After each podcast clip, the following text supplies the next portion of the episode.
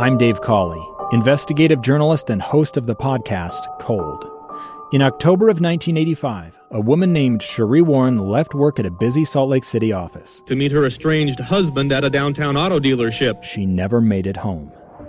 Sheree's car surfaced weeks later in Las Vegas. In the parking lot of a hotel casino. No one knows how it got there. Strange. It was strange. Both Sheree's estranged husband and her boyfriend raised suspicion for investigators. I kind of thought that he might have done something. But no arrests were ever made. In Cold Season 3, we dig into double lives, make new connections in the case, and examine the difficulty raised by reasonable doubt. We want answers just as much as anyone else. They have creeps like that now, too, so nothing's changed. That's the new Cold Season 3 The Search for Sheree, now available anywhere you get your podcasts. Welcome back to Live Mic. I am Lee Lonsberry, broadcasting from my guest bedroom. Why? Well, because I am practicing social distancing. As should you. You know the advice. Groups no longer no larger than 12, 10. 10. and only if absolutely necessary should you gather up like that. If you are an employer, you ought to find a way for your employees to work from home if it's possible. If you are an employee, you ought to be familiar with your workplace's uh, leave policy and sickness policy. And if it is appropriate for you to be home and away from others, uh, you ought to do that. Why? Uh, well, it's not just uh, for your health, it is really for everyone else's health. Some of the advice uh, that I've gotten lately has to do with my mindset and how the proper mindset can go a long way to help as we combat this coronavirus. The proper mindset to have is that we should be pretending that we have contracted this virus already, and we should adjust our behavior uh, so as not to spread it. And that to do so uh, would ultimately lead to this, uh, what do we call it, flattening of the curve? Hashtag flatten the curve. Well, do what we can. Uh, in the meantime, it's a patience game and we can handle that. You know, we've endured uh, much worse, I am sure, and uh, patience is what uh, today's challenge calls for. And uh, part of that patience means enduring working from home, combating cabin fever, maintaining our productivity, making sure that we don't lose our minds as we find ourselves cooped up at home uh, working or at least removing ourselves from society for a time. Now, the, the conversation we're about to have in a moment with a colleague of mine, Jennifer Graham from the Deseret News, it is uh, both uh, to inform you, but also, honestly, to help me. I'm, I'm going crazy. Uh, i have been sitting in this one bedroom uh, for how many hours now today, since just before the sun came up, and I'm going crazy. Now, there are some bits of advice that I'm aware of. I got dressed today.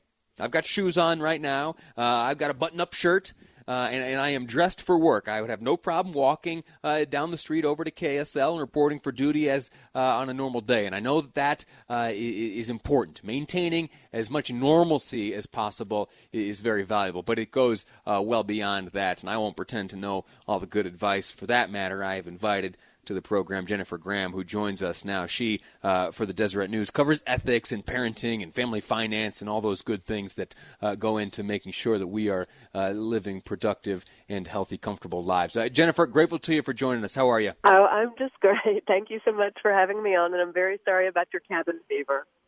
It's all right. T- tell me then, how can I combat it? Well, um, it sounds like you're already doing the first thing, which is to maintain routine as much as possible.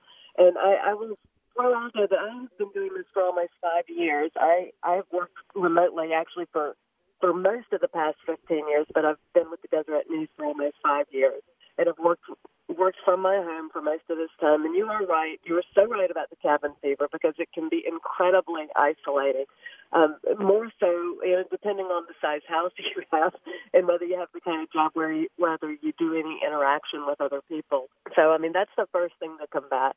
But um, in terms of keeping your productivity going, you, you've done the right thing by dressing up. I, I read on Twitter yesterday that wearing pajama pants is a breeding ground for depression. And, and I think that is so true. Um, maybe not in the first week when everything's exciting and everybody's saying, oh, how cool that you get to work from home. But after a while, it does get to you. This is only day two, and I'm already feeling it. Forget that week long stuff. Day two, I'm already feeling the the pressure. I read uh, an article uh, that you wrote for the Deseret News, and I'll share that on my uh, my Lee Lonsberry Facebook page. Uh, but you have a long list of uh, uh, of really good tips that I'm going to do my best to to put into practice. And here's a, an interesting one: find a remote office spouse and love them dearly. What what what is that? Well, it, that's to help combat the isolation that you feel, and, and, and in a case like mine, most of my colleagues are in an office. I'm I'm one of the few who work remotely almost full time. And uh, but this works for anybody because you really do need to maintain a relationship or relationships with other people to have the back and forth kind of office chit chat that you have in a normal office environment because we get so much of our energy from our colleagues and it's really important not to lose that while we're working alone. And so you need to find somebody who's on the same wavelength that you that you can shoot a, a text to or an email to every couple of hours, if not more often. You know, just just to keep that that connection going. Yeah, that makes good sense. And I am I am absolutely one of those uh, that responds to the interaction with others. It's uh, it's tough sometimes talking into the microphone. Sometimes I'm in a room by myself, but what I can always count on is uh, producer Amy through the glass, the rest of the team uh, always nearby. I keep the door open to the studio so when people walk by, I'm uh, waving at them and saying hello. Uh, right now, the best I've got is I got a, a, street that passes by out my window, and I try to wave at cars as they go by, but they're not looking up here uh, waving back. I want to. Uh, I want to. I want to point out one uh, other tip that you included in your article, and it is if something doesn't have to be done at a desk, don't do it at your desk. I've been sitting at a desk here for about eight hours so far today. Uh, where am I wrong, and why should I be acting differently?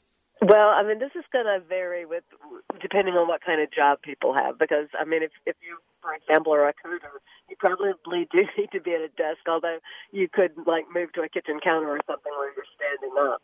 But um, one of the temptations of those of us who who work at home and, and work primarily at a computer is that we can really get into flow and and be intensely involved in our work, and we can realize five or six hours later that we've literally been hunched over a desk, which for the entire time, which is terrible for us, not only mentally but also physically as well. And so, one thing that I try to do is to, whenever I'm doing any kind of task that is not doesn't involve me typing at a computer. Is there a way I can do this another way? If I have to have a conversation for somebody with somebody, can I go sit out in on my patio, for example? And is there any other way this can be done other than sitting at a desk? And and that also helps contribute to having kind of a grateful attitude, which I think all of us are going to need to cultivate while we're doing this for the next couple of weeks, couple of months, however long this is going to take. But uh, we are going to feel sorry for ourselves on some days. Maybe like you, some of us already are two, two days into this, yes. right? And so it's really important to focus on what the positives are about working at home. And that's one of those positives that you don't have to sit at a desk all day. You might be able to do a task by taking a walk down the street, six feet away from others, of course. Yeah, exactly right. Uh, Jennifer Graham, grateful to you for joining us on the program today. Uh, you, you for the Deseret News cover ethics and parenting and family finance. And on this day, you and I uh, have been talking about how to uh, how to avoid losing your mind uh, when you're working from home. Uh, I'm grateful to the information you provide, uh, not only the audience, but to me. I'm going to put it into practice, do my best not to lose my mind. You stay uh, healthy and stay sane out there, all right? You too. Good luck. Thanks. Bye. All right. We're going to take a quick break here, and when we come back, we'll be speaking with Utah Congressman Ben McAdams. We learned last night that Congressman McAdams has contracted and tested positive for the coronavirus. He's now home in quarantine, and he'll be our guest to share his experience next on Live Mic. I'm Lee Lonsberry, and this is KSL News Radio.